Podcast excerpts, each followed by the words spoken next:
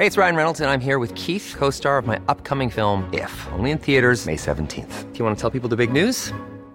All right, I'll do it. Sign up now and you'll get unlimited for $15 a month in six months of Paramount Plus Essential Plan on us. Mintmobile.com slash switch.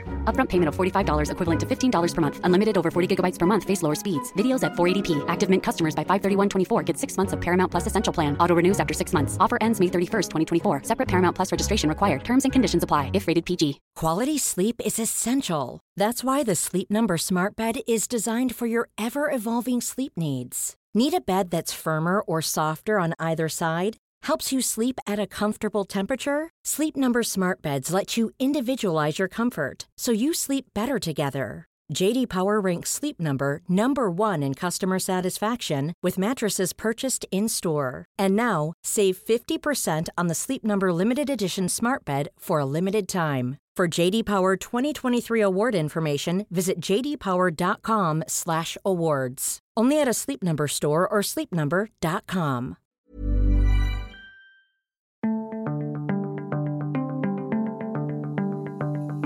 Hello and welcome to Unheard's Christmas special. Yes, we are a few days before Christmas, and that's why we're sitting here in a specially designed set at the Unheard Club. We have a Christmas tree behind us.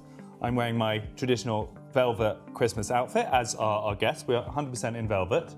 And we've also chosen to break the space time continuum by Florence and myself both presenting this week's episode. So that's, that's a world first. It is. We've been seen in the same room for the first time We ever. actually both exist. and our topic, unsurprisingly, is Christmas.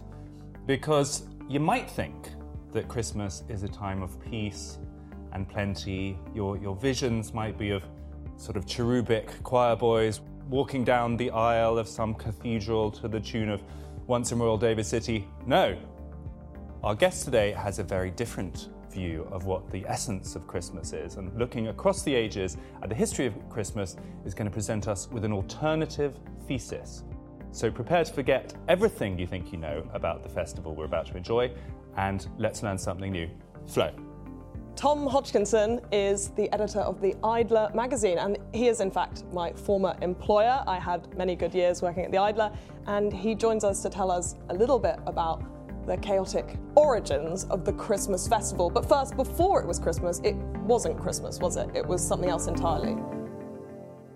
Christmas means a- mass to celebrate the birth of Christ. Well, we know that. That's what the word Christmas means.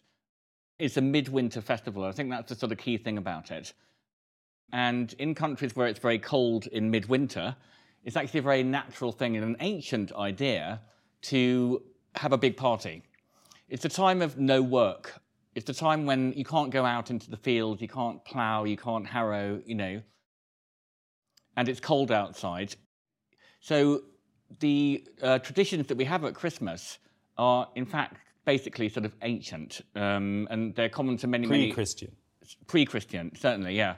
I mean, um, the the famous uh, Roman festival, uh, midwinter festival, was Saturnalia, and it has other features of Christmas that that we enjoy too, which is that order is sort of turned upside down. So the Saturnalian feasts uh, involved, you know, uh, elevating a slave to be king for a day and this sort of thing. Very sort of playful. So when you see, you know, sometimes people are a bit kind of snooty about um, the sort of drunken guy walking down Oxford Street, you know, tie askew with a pair of antlers on his head, you know. So that's not really the spirit of Christmas. That really is, you know, that sort of drunkenness, letting the real world go, a long break from work, you know, and so this Saturnalia and all sorts of ancient midwinter feasts and festivals sort of morph into the Christian Christmas because some academics anyway reckon that the church elders thought, well, this is a kind of this is happening anyway, so let's kind of appropriate it and mix it in with the with the birth of Christ, and that's where you get this kind of quite strange mix of, you know, pagan symbolism. Father Christmas has got a sort of green man sort of quality, you know, and he was originally a sort of green man, like a sort of elf spirit or spirit of the woods, uh, mixed in with, you know, conventional sort of piety and Christian worship. So Saturnalia, just to do a bit of a kind of chronological sweep through this, Saturnalia, is that different then from midsummer festivals, from the kind of Bacchanalia, um, kind of feasting. What, what's what is Saturnalia? And Well, it, it was, it's very similar to all of those, I think. Um, uh, I mean, I'm not, I'm not a sort of thorough expert, but you know, going back to Greek times, in fact, all ancient civilizations had lots and lots of feast days and holidays, and there were religious societies. So there were days set aside for praying to the gods, and then there would be a sort of feast at the end. And I think about the the feast they have at the end of Asterix, you know, um, when the when the when the battle's done, you know, and there's a sort of massive feast. And this is written about obviously in Homer and um, Ovid, I think, wrote a, a book called Festi and Fasti, which is about the feast days and the, and the holy days, festivals and fasts. So these are actually pre-Christian ideas. Um, and Saturnalia, I think was just bef- was something like I think it was around the 23rd of December. And of course, sorry, the obvious thing to say is it's, it's about the shortest day of the year, isn't it? So I think the solstice is around 20, 21st, 22nd. So there was a kind of chaotic. You're saying that slave would be appointed a kind of temporary king. It's like an inversion of the normal order. That's what we're supposed to feel at the darkest day of the year. Exactly right. Yeah. So so just for one day, or for, or for possibly a few days. I mean, twelve days of Christmas. You know, we might come back to that, but in medieval times, you really did take twelve days off uh, for Christmas, unless you were the cook. Which I guess at the Idler you support bringing back the full 12 we days. certainly do. Yeah. But it, it has almost come back, kind of, of its own accord, hasn't it? Because we do get this sort of extended holiday because it it, go, it, it, sort of morphs into uh, the New Year holiday, uh, which is another thing.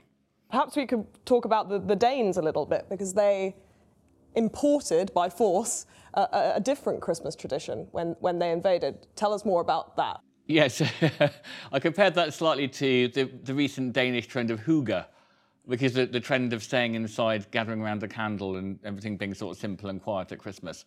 It's, it's all the same sort of thing, really, isn't it? You know, um, Virgil said, you know, uh, winter is the farmer's lazy time. Uh, so the Danes, I think, uh, uh, had the word Yule, um, and there was the idea of the Yule log, which is an enormous log that you sort of bung on the fire, which burns and burns and burns, and that was incorporated into, into later Christmas traditions. And then we sort of move into the medieval European medieval Christmas, and the word merry, which I think is such a lovely word, and it's not very often used in everyday parlance, apart from next to the word Christmas, you know, generally n- nowadays. Generally means drunken as well. And, generally, it, and it does mean a bit merry, it means a little bit drunk. Out um, of control, you might say. and out of control a bit. It's very, it's a very, very common word in Shakespeare. I looked it up in the concordance, and it's like uh, it, it crops up like two or three hundred times in Shakespeare plays. The word merry. But the medieval Christmas, you get a wonderful sort of image of certainly the kind of Christmas that the posh people would have had in Sir Gawain and the Green Knight. And there, you know, Christmas does go on for a full 12 days or, or even longer. And the lords and the ladies give themselves over to dancing and games and pleasure and fun and, and being silly. So the, the, the, the sort of inversion that we were talking about earlier, you know, the slave is king for a day and that sort of thing. Everything's upside down. You know, it, it's a time for silly games. Let And me just read the quote here. You, you've given us a quote from a kind of modern translation of Gawain and the Green Knight. For there the feast was alike full fifteen days, with all the meat and mirth men could devise, such clamour and glee glorious to hear, dear din in the daylight, dancing of nights. All was happiness high in halls and chambers with lords and ladies. So that's their that's the Christmas vibe in what is Gawain and the Green Knight. I don't know, I think it's 14th century. 14th yeah, yeah. century. So it's a, it's a party. It's a party. Um, yes, I, th- I think it's a bit just before Chaucer. I think Uh, there's an, uh, by the way, it's extremely well read, Freddie. Thank you. Um, and hasn't it got? Isn't it a lovely poem with the alliteration in it? Makes it sound a bit like sort of Gerard Manley Hopkins or something. I think it, it, actually sounds quite modern to me, the way it's written. But uh, and, and I forgot it was 15 days for Christmas then, so Even longer than we've got. even now. longer than we've got now. Um, So would they have thrown the doors open, these kind of aristocratic figures, the lords and ladies? Would they have invited people from the Yes, towns so- into their home? Yeah, and this is a this is another pre-Reformation because we're going to come on to that in a moment because because uh, you know Christmas has undergone vicious, severe, and violent attacks over the last five or six hundred years. But um, the pre-Reformation Christmas was also about charity, you know, which it still is, looking after the poor, uh, and Thomas Tusser, who wrote a kind of late medieval or Tudor sort of guide to gardening.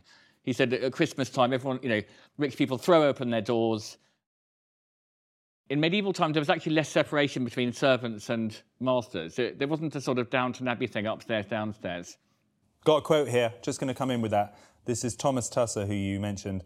At Christmas we banquet the rich with the poor, who then but the miser but openeth his door. So that, that's sort of, it's both things, isn't it? It's the inversion, but also this the charitable aspect. You don't actually hear that much about the charitable aspect these days. There's sort of well, it's been turned into something dark, hasn't it? Now we talk about when we think about Christmas charity, the appeals are always very, very depressing, mm. and it sounds like that was about a generosity of spirit mm. rather than feeling sorry for people. You say, look, let's share in this joy rather than let's all share in this depression. Do you know people who are? Do you know people who are opening their doors to?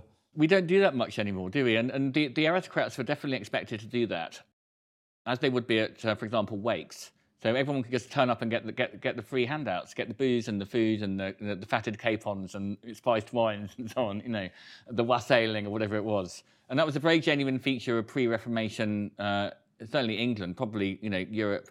Because the church, you know, um, the church, which was obviously very powerful, was preaching charity, caritas, looking after people. It's a form of love, you know. It was a duty, particularly for the rich people. And also, that actually goes back to Romans and Greeks when the rich people were expected to sort of dole out a lot back into society. The kind of agape principle. The agape principle, yeah, the, one of the sort of Greek words for love. Okay, so do we need to hear about the Reformation now? Are we are we ready? are we ready? are we ready for the yeah. Reformation? So where have we got up to? Give us a kind of date. Well, I'm, I'm, thinking here. about sort of let's say we're on sort of something like 1500. Yeah. Um, so this is about you know 70 or 100 years before Shakespeare who most of his plays was, you know, I think Twelfth Night was 1601. So that just gives you a kind of rough idea of where we are. So that's carrying on, basically, in some way, that that same spirit that was inherited from the ancients comes through a kind of early medieval period, right up to the early modern. It is very much there, yeah. And I mean, my, the historian I get a lot of this from is Ronald Hutton, who's a professor his, of history at Bristol and he wrote a book called The Rise and Fall of Merry England. And he says that, there, you know, p- people used to think this idea of Merry, Merry England was a myth. Uh, he says, no, it wasn't a myth actually, because um, in the, this late medieval period, from about 1350 to sort of 1550 roughly, or 1535, um, just before the Reformation, there actually was a Merry England. And the reason uh, we were merry was because merry, merriment was actually encouraged by the church because the church wanted people to sort of bond and get together. They knew it was good for community spirit. There was maypole dancing, lots of days off, lots of feast days, fast days, as we said, a, a long, long Christmas festival, a long Easter festival. And the church, the church put on the parties and sold the booze to raise money to make, to make more churches. And there was a church building kind of boom. But so this actually, it's often a kind of complaint that people make of the Protestant versus Catholic difference, isn't it? That you go to a Catholic church, even now, and it has more of a can have more of a party atmosphere in that yeah. there's there's multiple generations, there's kids running around, it's noisy, it takes ages. It feels more sort of party like in a way, yeah, even though it can be very smells. bells and smells. Yeah. And so, um, I mean, the sense I'm getting is that we're going to be painting the Reformation as a bit of a of a of the, the anti-Christmas spirit. Am I, am I, am I right? Absolutely, because they saw it as popish.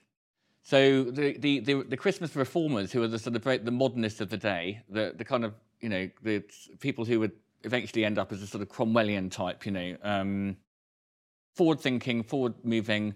We're getting rid of this old popish superstition. And they say, so all the maypoles came down. They said they was stinking idol that, uh, you know, got people into sort of mood where they wanted to have sex and uh, and so maypoles were kind of put up by Satan. And Christmas was a satanic festival. I mean, they actually said this. And Christmas gradually, it, was, it was completely banned in Scotland. They got there first, the Presbyterians, you know. Um, and you still have that today that they don't really, uh, um, you know, New Year's Eve is a much bigger deal for, uh, for, for, for, the Scots than, than Christmas. So, so they have a more solemn restrained affair in their restrained, Yeah. So the, the, the medieval, uh, sorry, the, the, the, reformers, you know, the Protestant or Puritan reformers, they said that you know medieval uh, Christianity had become hopelessly corrupt. You know, people selling uh, the, the, monks were, you know, uh, swigging claret and uh, dressed in purple ermine robes or whatever. So they're still, suff- they're still suffering the dour effects of Puritanism even, even now. Well, I think we are, you know, and, and so but there's this sort of battle started. So, so Christmas was seen as a sort of superstitious, uh, popish, satanic festival that was just like a relic of a, an ancient time. It was pagan. It was ridiculous. It's like, how could we? It's, it's a bit like we might think about uh, horoscopes. So that's how they saw Christmas, you know, just, just A relic of a relic of like less sort of, sophisticated. You know, era. when we were sort of unscientific and so on and so forth. Is this just to be precise? Is this the kind of sort of Lutheran first wave, or is this? Are we talking about kind of later Puritans? Are we talking about you know 1650, 1660 Well, Civil right. War I- I- time? I'm sort of I'm just kind of mixing them together, but yeah, the, the, the, the Reformation is where it sort of starts. You know, in the Reformation, 1535, Henry VIII's soldiers smash up all the churches. All the monks and nuns are turned out into the streets, and the old monasteries are handed to his mates, who are today's aristocrats, earls and lords. You know, so that was the beginning. that was the sort of beginning of it, yeah. Um, you know, because people still lo- love celebrating Christmas, and all- all through the Tudor period, you know, people were still celebrating it, and um, but some people would, you know, make a big point of uh, keeping their shops open on Christmas Day, for example. Um, you know, I'm not celebrating Christmas. This is, you know, I'm, I'm not doing it. They're taking like a moral stand against Christmas. taking moral stand. And it, but the, the real crackdown, yeah, as you say, Freddie, came a bit later in um, a sort of Cromwell period, the interregnum, when it was actually banned. Christmas was literally cancelled. Christmas was cancelled, yeah. Was it illegal? It was, uh, it, it, it was, it was virtually illegal. I mean, it was certainly, it was massively frowned upon. Did you have to go underground if you, You were had going to go celebrate? underground, yeah. So there were these sort of anti-Christmas, like having a rave, you know, because some people uh, carried on having Christmas parties, and they would be sort of broken up by the sort of anti-Christmas police of the time. So lockdown breakers of Christmas.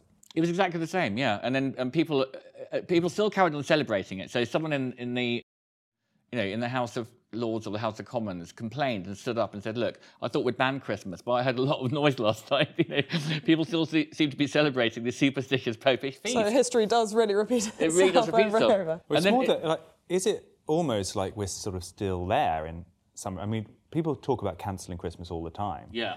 It just it does feel like if you're talking about the Cromwell period, Mm-hmm. where you have these sort of two very different strands of English mentality, the kind of res- restrained, severe Puritan side, and then the kind of the Merry England, which occasionally gets submerged, and then, you know, after the Cromwell period, it then kind of came back with Charles II. Yeah.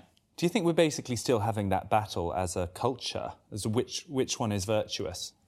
I think that's exactly right. And it, it may even go even deeper than that, that it's something deep inside the sort of human psyche. Uh, there's a kind of a battle between the inner Puritan and the, in, the inner sort of merry, merrymaker. You know, you, you see these battles played out in, uh, in Twelfth Night. Malvolio represents the Puritan uh, finger wagger. Um, his name obviously means I wish bad. Um, and then Toby Belches and Maria are part of the old fashioned uh, medieval culture, which is about cakes and ale, dancing and drinking all night. But also, they can be quite cruel. So they were, they were also into bear baiting and cockfighting. The Puritans actually cracked down on bear baiting too because they said it was cruel, it was cruel to animals. So there are, you know, um, there's something something positive about it, and you know, and the, the Puritans were saying, you know, the, you know, the people are being being corrupted. But look at the difference in the singing in the churches. The the Protestant churches, think of the ones in the states in the 19th century, very simple, um, a wooden church, house on house, little house on the prairie sort of thing, you know, prim and sort of funless.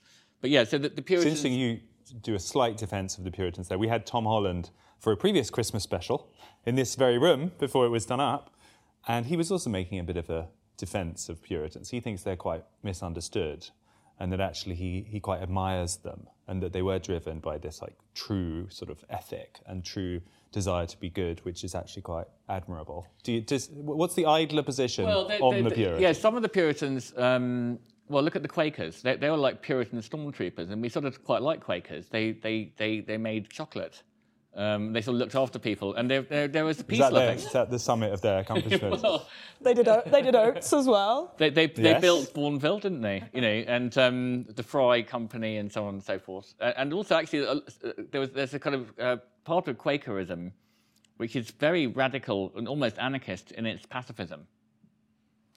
So Tolstoy was influenced by these uh, Boston uh, anti-war groups of the sort of early 19th century, for example, and then he went on to influence Gandhi. So there's a sort of funny line there um, of the, the extreme Quakers. But there's, there's something personally I find the, even the Quakers a little bit, you know, they're teetotal. Um, Bit dour. Bit dour, yeah, you know, and yes, there's a lot, lot to be admired about them, and they probably they, they wouldn't go cockfighting, they wouldn't, you know, uh, uh, bait bears and so on. I have I have a little begrudging kind of respect though for this anti-decadent movement that we that we've got, and maybe it does end in a kind of Puritan Puritanistic feeling, but you know, you read things about factory farming, for example, and then you see the George Monbiot's or whatever in the Guardian saying, you know, Christmas is a time to go vegan, and it feels, you know, punitive on our pleasure at Christmas, but you look into it and you think, well, there's a point there. There is a Yeah. kind of moral centre that all of this carnivalesque pleasure seeking, Yeah. it doesn't have that same moral centre unless that centre is pleasure. Yes, but uh, you, you can, I think you, you can have both, you know, because um, it, it's, it's, it's a short period, perhaps 12 or hopefully 15 days of um, total licentiousness, and then you go back to work on Plough Monday, as it used to be. The, the other thing to say about Christmas is that, you know, it, it- the, the modern Christmas was more or less recreated by Dickens. Just before we get, I've got to just. Okay, sorry, I want yeah. to finish the Civil War here. Okay, we're still it's in the Civil my War, kind yeah. of Puritan sort of sequential brain cannot leap around. No, too much leaping. carnival chaos. Let's finish the Civil War. So there were actually riots. Yeah, there was sort of Christmas being cancelled, royalist versus Cromwellian riots going on throughout Small details are big surfaces. Tight corners are odd shapes. Flat, rounded, textured, or tall. Whatever your next project, there's a spray paint pattern that's just right. Because Rust new Custom Spray 5 in 1 gives you control with five different spray patterns. So you can tackle nooks, crannies, edges, and curves without worrying about drips, runs, uneven coverage, or anything else. Custom Spray 5 in 1. Only from Rust Ryan Reynolds here from Mint Mobile. With the price of just about everything going up during inflation, we thought we'd bring our prices down. So to help us, we brought in a reverse auctioneer, which is apparently a thing. Mint Mobile unlimited premium wireless. Ready to get 30, 30, bit to get 30, bit to get 20, 20, 20, bit to get 20, 20, bit to get 15, 15, 15, 15 just 15 bucks a month. So, Give it a try at mintmobile.com slash switch. $45 upfront for three months plus taxes and fees. Promo rate for new customers for limited time. Unlimited more than 40 gigabytes per month. Slows. Full terms at mintmobile.com. Why don't more infant formula companies use organic, grass fed whole milk instead of skim? Why don't more infant formula companies use the latest breast milk science? Why don't more infant formula companies run their own clinical trials? Why don't more infant formula companies use more of the proteins found in breast milk? Why don't more infant formula companies have their own factories instead of outsourcing their manufacturing? We wondered the same thing. So we made ByHeart, a better formula for formula. Learn more at byheart.com. Life is full of what ifs. Some awesome, like what if AI could fold your laundry? And some, well, less awesome, like what if you have unexpected medical costs? United Healthcare can help get you covered with Health Protector Guard fixed indemnity insurance plans. They supplement your primary plan to help you manage out of pocket costs. No deductibles, no enrollment periods, and especially no more what ifs. Visit uh1.com to find the Health Protector Guard plan for you. The interregnum. Is that right? Or or what was happening there? Yeah, there, there, there were there were these sort of Christmas riots. I don't know what the comparison would be. It was a bit like having raves. In, you know, uh, uh, governments are quite sort of naturally puritanical, and some of your viewers and listeners might remember uh, in the 90s there was a crackdown on raves. And what the, the bill used a phrase something like, you know, uh, music characterized by the succession of repetitive beats. Like, and that, that was a little bit like uh, uh, uh, and, uh, the, the sort of fun-loving carnivalesque uh, side of us, the bacchanalian, as he, as he called it earlier, Freddie. It, it revolts against that, you know, and I think that's quite natural. So, uh, So do you feel like now, I'm now completely breaking my own rules and just jumping to the present day. Do you think now we're in a, a sort of Puritan period? Or, a, or I mean, if there was a riot now, which side would you be on? And do you, do you think the, the Merry England is currently being suppressed and needs to be released? Or do you think there's plenty of it? it, it's really hard to say because we do all still celebrate Christmas, and it's an incredibly sort of powerful idea. I mean, you know, a, sort of Puritan or a Protestant prelate in uh, the 1550s would be absolutely amazed that sort of four or five hundred years later, this ancient pagan, superstitious, whatever popish festival um, was still being celebrated. So it's, it's definitely still there. I think there is a sort of puritanical strand in politics in, on the left and on the right. Sort of authoritarian strand. The people must be controlled. We mustn't give them this sort of freedom, license. You know, Christmas is a sort of period for license. But the sensible cultures, I think, you know, allow this kind of spirit to, to bubble up every now and then. They don't smash it down.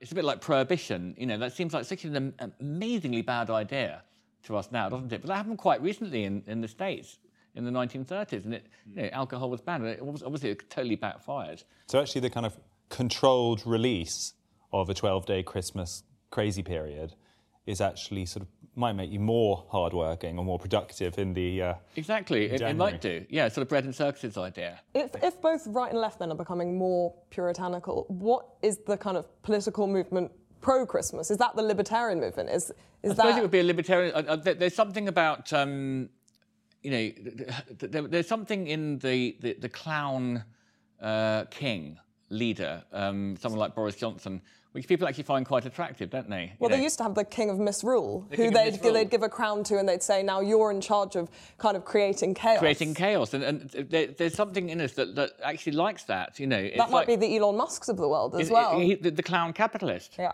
So the clowns are quite popular. You know, um, Freddie, you mentioned uh, Charles II. You know, it was quite a relief when he came back to the throne. He had long hair. He had mistresses at his court. He was very Borisy in a way. Uh, I, I, think you know he actually had his. He, you know, he, he openly lived with his courtesans like Boris did, and uh, that's quite unusual for a king. Nell Gwyn's the, the, famous one, but there were lots of other ones. And he was called the Merry Monarch, uh, and he had a sort of these sort of merry courtiers around him. So I think, not that I would, I'm personally a fan of, you know, Tories and Boris and stuff, but there is that sort of fun-loving. Maybe there should be a political party which uh, the back the Bacchanalians. The Bacchanalians. Boris Johnson could definitely the, Rishi the, Sunak, not people. so much. No, Rishi Sunak is pure Puritan, isn't he? He's, the, he's a non-drinking. Um, he's non-drinking, you know. But there, there's there's there's that uh, party culture in Hinduism too, though, isn't there? Like an absolute explosion of light, Diwali, and so on. You know, um, noise, light, fireworks, shouting. Maybe uh, he needs to embrace it. A bit more chaos for Rishi. A bit more chaos. Can you think of any uh, merry politicians? It's a good question. I have to come back to you on that one. Drawing a blank. There's an idea in what you said earlier that I think is really quite important and interesting, which is that this, these moments of chaos were actually sort of moral in some way. Like the fact that they were connected to charity, the king and the pauper would reverse roles. So it was a sort of, by turning society upside down for a while, you actually kind of mixed things up, made connections that weren't there before, and had greater sympathy for people in different positions, possibly help, literally helping them. Whilst at the moment, I suppose people would think these kind of more bacchanalian, decadent, crazy times are sort of morally dubious. I don't know. Maybe there's That's the right. thought that needs to be reintroduced that that sort of yeah. chaos actually goes alongside charity, isn't against it. Mm. It, it, goes hand in hand with charity. That's obviously why the um, uh, the church authorities of the later medieval period embraced it because they actually saved Freddie because they knew it was very good for society. It was cohesive and it brought people together. Charity today is something that you sort of do at arm's length. So you sort of give to a charity and hope that someone else will look after the homeless people. But the aristocrats then were actually inviting the homeless people to have Christmas with them, which is a very, very different thing, isn't it? Um, and I think that was true. I think that was true. I mean, I, am aware I, I, sort of have a slightly rosy view of the Middle Ages. Um, certainly. But there was much more, uh, sort of more mixing up of sort of different classes. Certainly a lot more social mobility than, than we think there was. Um, and there was a very, very strong middle class as well. You know, in places like Florence, which are run by the bourgeoisie, the the the, um, the guild members. So, and a fair bit of plague, early death, indentured servitude. I can feel the the, the, the well, cross this is- this is liberal now. It's going going on. yeah. Yeah. this is another argument, yeah. Although, you know, um, when it comes to um, child mortality and mortality in general, things took a big dip in the 19th century. So there hasn't actually been a sort of um, steady curve upwards, which is what we often think. Like, the further back you go, the younger people died, and today they, you know, today people do, do live uh, longer than they have done before. That's a beautiful segue to the 19th century, by the, The way. I can't let that yeah, yeah. Okay, slide can we because you had to- wanted to talk about Dickens. You've brought us back to the 19th century. Well, but what's What funny did Dickens do? because you don't read that much about Christmas in the 18th century. And Ronald Hutton said it wasn't wasn't actually sort of massive deal. I mean, Dr. Johnson doesn't seem to sort of. I, I think that you know it, it was celebrated, but it wasn't the kind of Christmas that we have today. There was no Christmas tree. Um, Do you think there's still a hangover from that Puritan moment? I think it was still was a, must have been a hangover from when it was sort of completely banned. We really have Dickens to thank. A Christmas Carol was published in the 1830s, I think, or 1840s. That's right at the beginning of Victoria's reign. So almost at the end of George IV. And that introduced a whole new idea of Christmas, or I should say, reintroduced a very old idea of Christmas. And I think Dickens was quite consciously uh, bringing back the kind of medieval ideas of Christmas and the. Uh, is there a Christmas in Shakespeare? I mean, uh, uh, anyway, but the, the, the, the, the, merry, the, the feeling of sort of merriment and charity, uh, and the attack on the um, sort of joyless, puritanical, utilitarian creed of Scrooge. Um, you know, um, why you why are you asking me for charity? Doesn't uh, can't they go to the poorhouses or whatever he says? You know. Um, Tiny Tim being the kind of embodiment of the those children in need, as we'd now call them. exactly. Should we do a, a, a quote from you, you've got a quote here from A Christmas Carol, um, which is the anarchic chaos of the Fezziwigs. Flo? The, the Fezziwigs your- are my my favourite Dickens family. I think they are um, rotund, jolly, merry. They embody merriment, truly. They, they were, um, they were. Mr. Fezziwig was Scrooge's boss when he was young, I think, and then he's remembering this Christmas, which must have been pre-Victorian actually. Um, so there must have been a Christmas nostalgic. tradition. Yeah, yeah. Well, the Fezziwigs were early adopters of the, of the Yeah, Dickensian the Merry Merry Christmas, Christmas. Um, so th- this is them.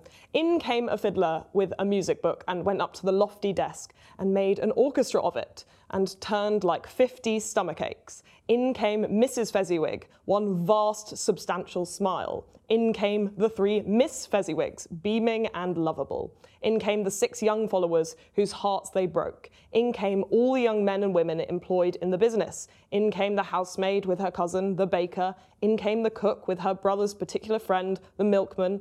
In came the boy from over the way, who was suspected of not having board enough for his master, trying to hide himself behind the girl from next door but one, who was proved to have had her ears pulled by her mistress. In they all came, one after another, some shyly, some boldly, some gracefully, some awkwardly, some pushing, some pulling. In they all came, anyhow and everyhow Oh, beautiful. you get a beautiful tra- kind of train of people mm-hmm. there. And what you get a sense of there is that not everyone would be welcome all year round. There's the boy who's not going to pay his rent at the end of the month. But the point is, for this one day, they kind of reserve all judgment and just throw the doors open. I think that might be an ancient thing too. When you know the, the, day when debts are forgiven, and um, people sort of make up around the fire. This is the big problem we had in COVID was that we had this tussle between landlords and uh, renters about who, whether they would suspend the rent. So maybe they should have taken a leaf out of Fezziwig's book. They should. They should be more charitable. It's Something that does worry me about the um, modern era is this sort of attack on fire. Not all environmentalists, because there, there's a big debate about this wood business. Um, but you know, future generations might say, you know, there was there was a puritanical attack on fire. So people weren't allowed to have fires or, or have bonfires or anything because they were worried about that. So they had to sort of gather around a, a, a radiator. And in this a, a crisis of energy, the one thing that we could kind of all do with at the moment is, is an open fire in our homes, but we've had them all taken away. Another Christmas tradition, which is seen in some quarters as sort of vulgar, is that thing where um, people decorate their house with loads and loads of lights. You know, and there's this absolute explosion of like electric light all over the house, and they have um, like Blackpool illuminations like, style. like Blackpool illuminations. And, and George Monbiot sort of bicycles past on his like whatever you know bicycle, Um, it's like "Oh, that- that outrageous sort of waste of energy, you know. Um, but that's a bit sort of anti-fun because you know that that's that's in the tradition of the old Christmas again because it's dark outside, so let's light up. For, for the people on the street as much as for your own. For the people on the street, It you actually know. faces outward, Well, not the inward. Christmas tree here, it's you know, and um, that everything's dead.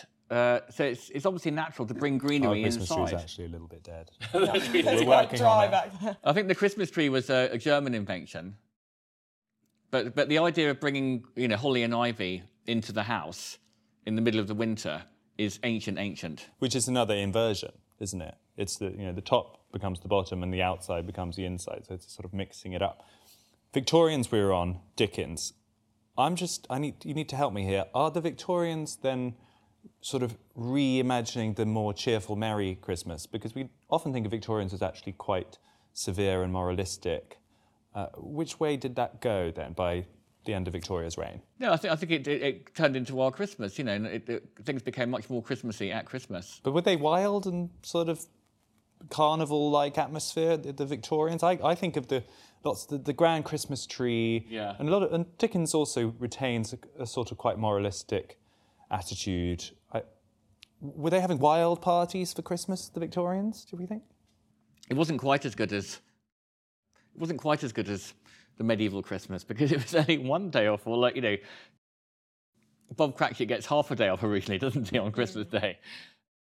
And, and then that was because of the factory system and the you know new capitalism. I'm going to try to answer my own question there. It was a bit Yeah. of a cheat because there's a clip that I really want us to play from one of my favourite movies, which is Fanny and Alexander, which is a Swedish film by Ingmar Bergman. And it's not actually Victorian. I think that it's set in the kind of maybe this Edwardian or sort of 1910 kind of time, but it is very Victorian. And, the, and there's this amazing very grand apartment in Uppsala, unbelievably bedecked with over the top Victorian Christmas decorations. There's the whole family coming together for the, the party, and I think maybe this clip captures that combination of kind of merriment with plenty. Let's have a look. den som inte helan tar han heller inte halvan får. Helan går!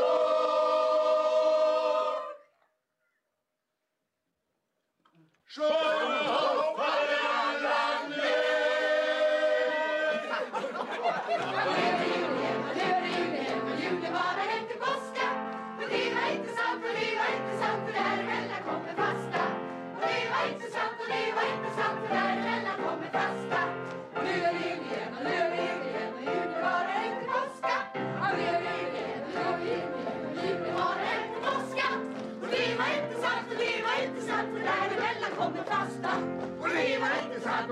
intressant för däremellan kommer fasta.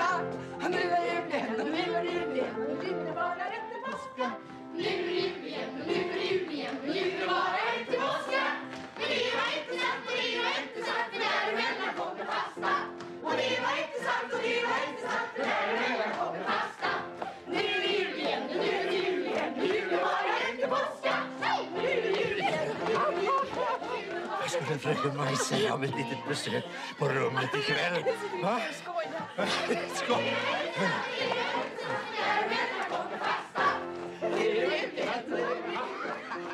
So that clip, I think, maybe captures that contrast a little bit. It's it's very Victorian and proper in a mm. way, and the, and the, the place is very decorated and it's affluent and it's sort of um, there's the whole family. There's the matriarch present, the kind of grand grandmother who's presiding over the whole thing, but then. The, the lascivious uncle is going after one of the servant girls. People are getting up to no good in amongst the chaos, and maybe that was the sort of atmosphere. Th- This is where Dickens comes in again because it's the return of the, the child.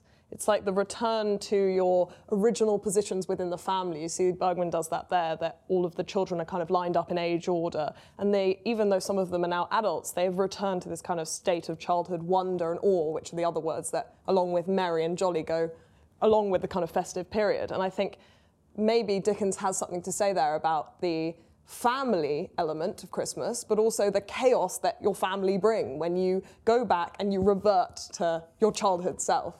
People are a bit scared of that, aren't they? Regressing and having, you know, family fights and things. But, uh, but have, have, we been made to be scared of that? Because now every single yeah. kind of therapeutic article yeah. says, well, don't go back to your family for Christmas because you'll start behaving like a six-year-old again. I mean, maybe we should. That's the whole point. Yeah, like just embrace it. Just be six, be a six-year-old again. And I think that's the point that um, if we can move on a little in the chronology. We may. Thank we you, may. Freddie. Um, to the uh, to Chesterton, G.K. Chesterton who was a sort of Catholic apologist and a, a bit of a medievalist. Uh, and he wrote a lot about Christmas in the sort of, I suppose, 1920s, 10s, that sort of period. And for him, it really should be about play. Oh, uh, we should actually, can I just rewind back to Victorian? Because one thing, of course, that Victorians did is massively commercialize Christmas. They invented the Christmas cards. They, they turned it into a sort of, you know, there was, it was such a commercial age uh, everyone was on the make and lots of money was being made and fortunes made, fortunes lost. So they developed this whole thing where, you know, Christmas uh, gifts had been given, I think I'm right to say, more at um, New Year. There had been a tradition of giving gifts, but it's more like an orange. Um, it wasn't like, it, they weren't particularly sort of elaborate or. Is that what you'll be giving a fatted capon? yeah, yeah. So the ex- excuse, excuse you give BP service station flowers. if they're lucky. Um, so what did G.K. Chesterton have to say then? He so, was... so Chesterton was very much, this is about playfulness. And he said also it should be about doing nothing, idling. But he said uh, he, he liked it, writing in these sort of paradoxes. You know, Christmas is the um, time for doing nothing, and, and people prepare for it by being incredibly busy.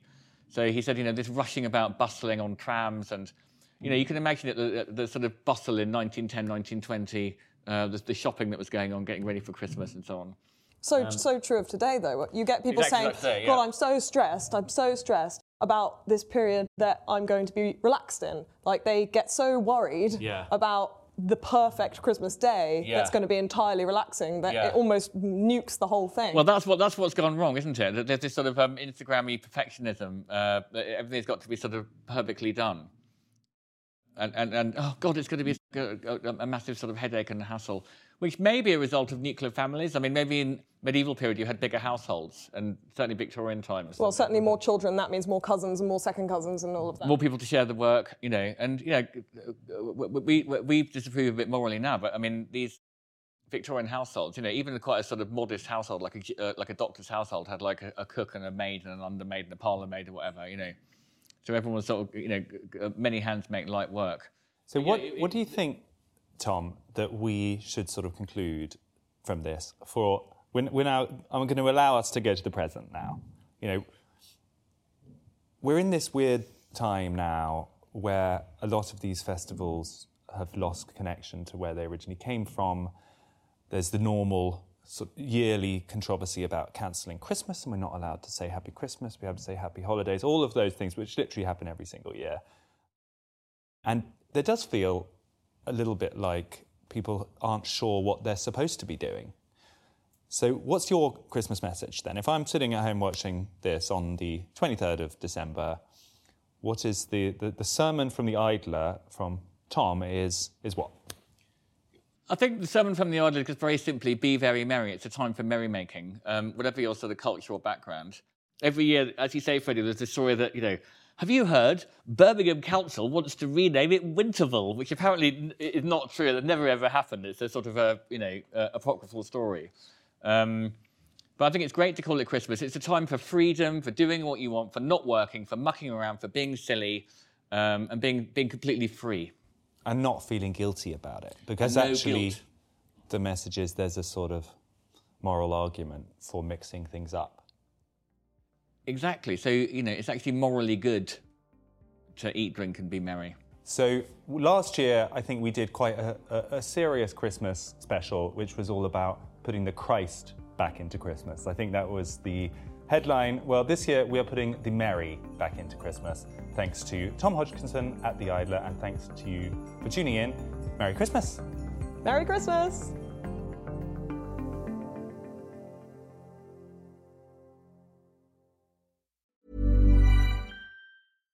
Hi, I'm Daniel, founder of Pretty Litter. Cats and cat owners deserve better than any old fashioned litter. That's why I teamed up with scientists and veterinarians to create Pretty Litter. Its innovative crystal formula has superior odor control and weighs up to 80% less than clay litter. Pretty Litter even monitors health by changing colors to help detect early signs of potential illness. It's the world's smartest kitty litter. Go to prettylitter.com and use code ACAST for 20% off your first order and a free cat toy. Terms and conditions apply. See site for details. Why don't more infant formula companies use organic, grass fed whole milk instead of skim? Why don't more infant formula companies use the latest breast milk science? Why don't more infant formula companies run their own clinical trials? Why don't more infant formula companies use more of the proteins found in breast milk? Why don't more infant formula companies have their own factories instead of outsourcing their manufacturing? We wondered the same thing. So we made ByHeart, a better formula for formula. Learn more at byheart.com.